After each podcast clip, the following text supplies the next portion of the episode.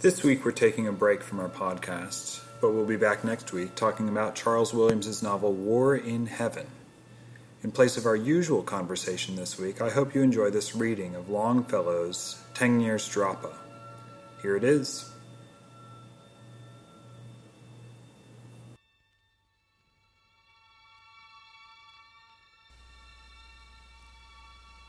I heard a voice that cried, Balder the Beautiful is dead, is dead, and through the misty air passed like the mournful cry of sunward sailing cranes.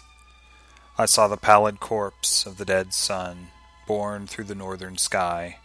Blasts from Niflheim lifted the sheeted mists around him as he passed, and the voice forever cried, Balder the Beautiful is dead, is dead, and died away through the dreary night in accents of despair.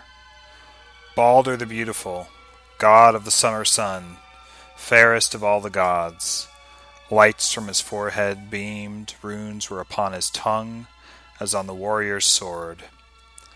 All things, in earth and air, bound were by magic spell never to do him harm, even the plants and stones, all save the mistletoe, the sacred mistletoe, Hoder, the blind old god whose feet are shod with silence, pierced through that gentle breast with his sharp spear by fraud, made of the mistletoe, the accursed mistletoe.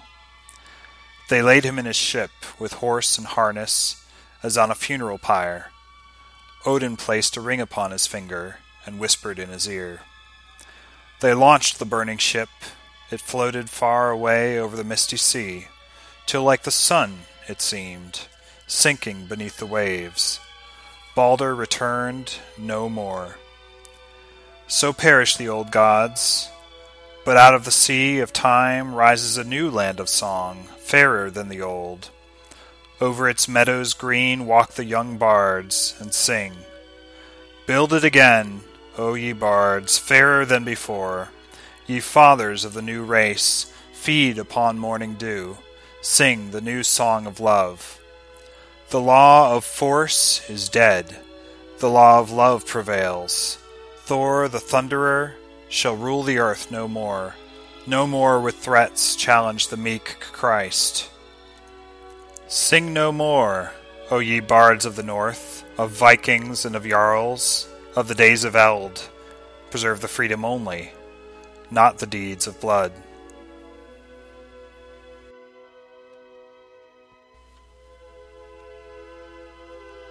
But why are we reading an 1849 poem by the American Henry Wadsworth Longfellow in a podcast devoted to the Inklings? In his autobiography, Surprised by Joy, C.S. Lewis says this is one of the first poems he read as a young child that gave him that elusive sense of joy he chased until his conversion to Christianity. He says of the poem, I knew nothing about Balder, but instantly I was uplifted into huge regions of northern sky I desired with almost sickening intensity something never to be described, except that it is cold, spacious, severe, pale, and remote. This is for Lewis an early experience of Sehnsucht, or joy, and also of what he calls the love of northernness that cemented his friendship with his lifelong friend Arthur Greeves and later with Tolkien as well. So, some background on the figure of Balder in Norse myth. Balder, son of Odin, was the handsomest, best, and most peaceable of all the Norse gods, and his death marked the beginning of a kind of deterioration that led or leads to Ragnarok, the death of the gods. In the most well known version of the tale, Balder was so great that his mother had gone around eliciting promises from everything in the world not to harm him. However, she neglected to ask the mistletoe to make such a promise. Because nothing could harm Balder, the gods liked to play a game where they would throw things at Balder. Remember, this was in the days before Netflix, and then watch as these things sort of bounce off him. All the gods would join in, would join in except Hoder, who was blind. According to most stories, Loki, the god of mischief, saw this as a chance to make mischief and put something in Hoder's hand, directing him where to throw it. It was, as it turned out, a mistletoe shaft. Balder was killed, and the former golden age of the gods was ended. Now, there's a legend that after Ragnarok, a few gods, led by Balder, will return to usher in a new golden age of some kind, though it's not clear if this legend was, was itself inspired by Christian ideas. C.S. Lewis calls the poem Longfellow's translation of Tegnér's Drapa. Uh, because I do this podcast in my spare time, I've been unable to figure out if it is actually a translation of one of the poems written by Swedish poet Esaias Tegnér, or a poem in honor of Tegnér, who died shortly before it was published and who Longfellow clearly admired. I found conflicting information online and a new modern translation of Tegnér's Drapa, but I've not yet found the original in Swedish. A drapa, by the way, is a piece of Old Icelandic heroic verse. Esaias Tegnér's most famous work was a poetic rendering of an old Icelandic saga, Frithjof's saga, into what was at the time modern Swedish verse. When Frithjof's saga was published in the early 1820s, Tegnér became a celebrity poet. The work repeatedly invokes and involves the god Balder, comparing him to Christ in much the way that Longfellow does in this poem, and even calling him a Balder, who southward dwelt, a virgin's son. So, well before the time of the Inklings, actually as early as we have Eddas and sagas, and earlier, we see attempts to understand the Norse myths as symbols of the Christian God. This correlation of Christ and Balder, of course, was not exactly what Lewis was drawn to as a child.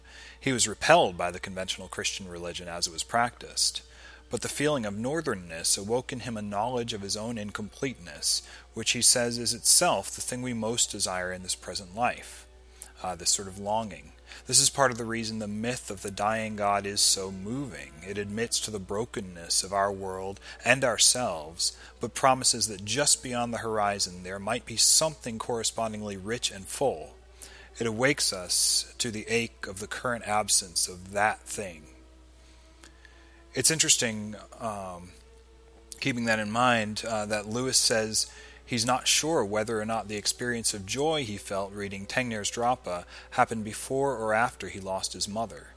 The, def- the death of his mother is experienced as pure disaster, but the poem, made out of another disaster, the death of a god, evokes a joy that gives his entire life purpose and touches him on a deep level, really as intimately or personally as any actual loss can. It is this aching desire for beauty that draws him through myth and literature to Christ but in order to know the fulfillment of his aesthetic longings, he must lay them down, dying even to them. There's a story in one of the old poetic Eddas. Um, a while after Balder's death, there's a competition that the god Odin gets into against a wise giant named, wait for it, Vafthrûdnir. Odin is disguised, going under a fake name, because he aims to learn Vafthrûdnir's secrets, and the giant will probably not agree to trade riddles with the god of wisdom. He gets the giant to agree to a kind of trivia competition winner take, take all and death take the loser. Wisdom for the Norse gods, by the way, means secret knowledge about the causes and fates of all things in the world, um, about the future and the past.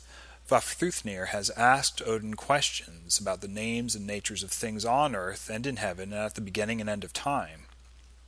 And Odin has done the same to Vafthrûdnir. Both have answered each other correctly. Then comes Odin's What have I got in my pockets moment. Odin wins the duel by asking, What spake Odin himself in the ears of his son, ere in the bale fire he burned? And that is when Vafthrûdnir realizes he's been hoodwinked by the god of wisdom. He says, No man can tell what in olden time thou spakest in the ears of thy son. With fated mouth the fall of the gods and mine olden tales have I told. With Odin in knowledge now have I striven, and ever the wiser thou art. I find this to be just about as poignant as anything in literature. The only way Odin is able to win this contest, where he and the all wise giant are trading cosmic secrets, is to ask something as personal as What did Odin whisper in his dead son's ear before placing his body on the funeral pyre? And the answer may well have been something to do with the renewal of the world after Ragnarok or some other cosmic, uh, eventually public matter. But whether it does or not, it is probably Odin's most cherished and deeply held secret, a different genre of trivia compared to what has been recited up until this point. Of course, one of the rules of a wisdom contest is that you cannot ask anything you don't know, so this question is also basically self disclosure. That's how Vafthrûdnir recognizes that he has been tricked by Odin. And of course, to this day, no one knows what Odin whispered in Balder's ear. Thanks for joining me for this bonus material. Please do join us next week as we talk about Charles Williams' Grail novel, War in Heaven. Thank you.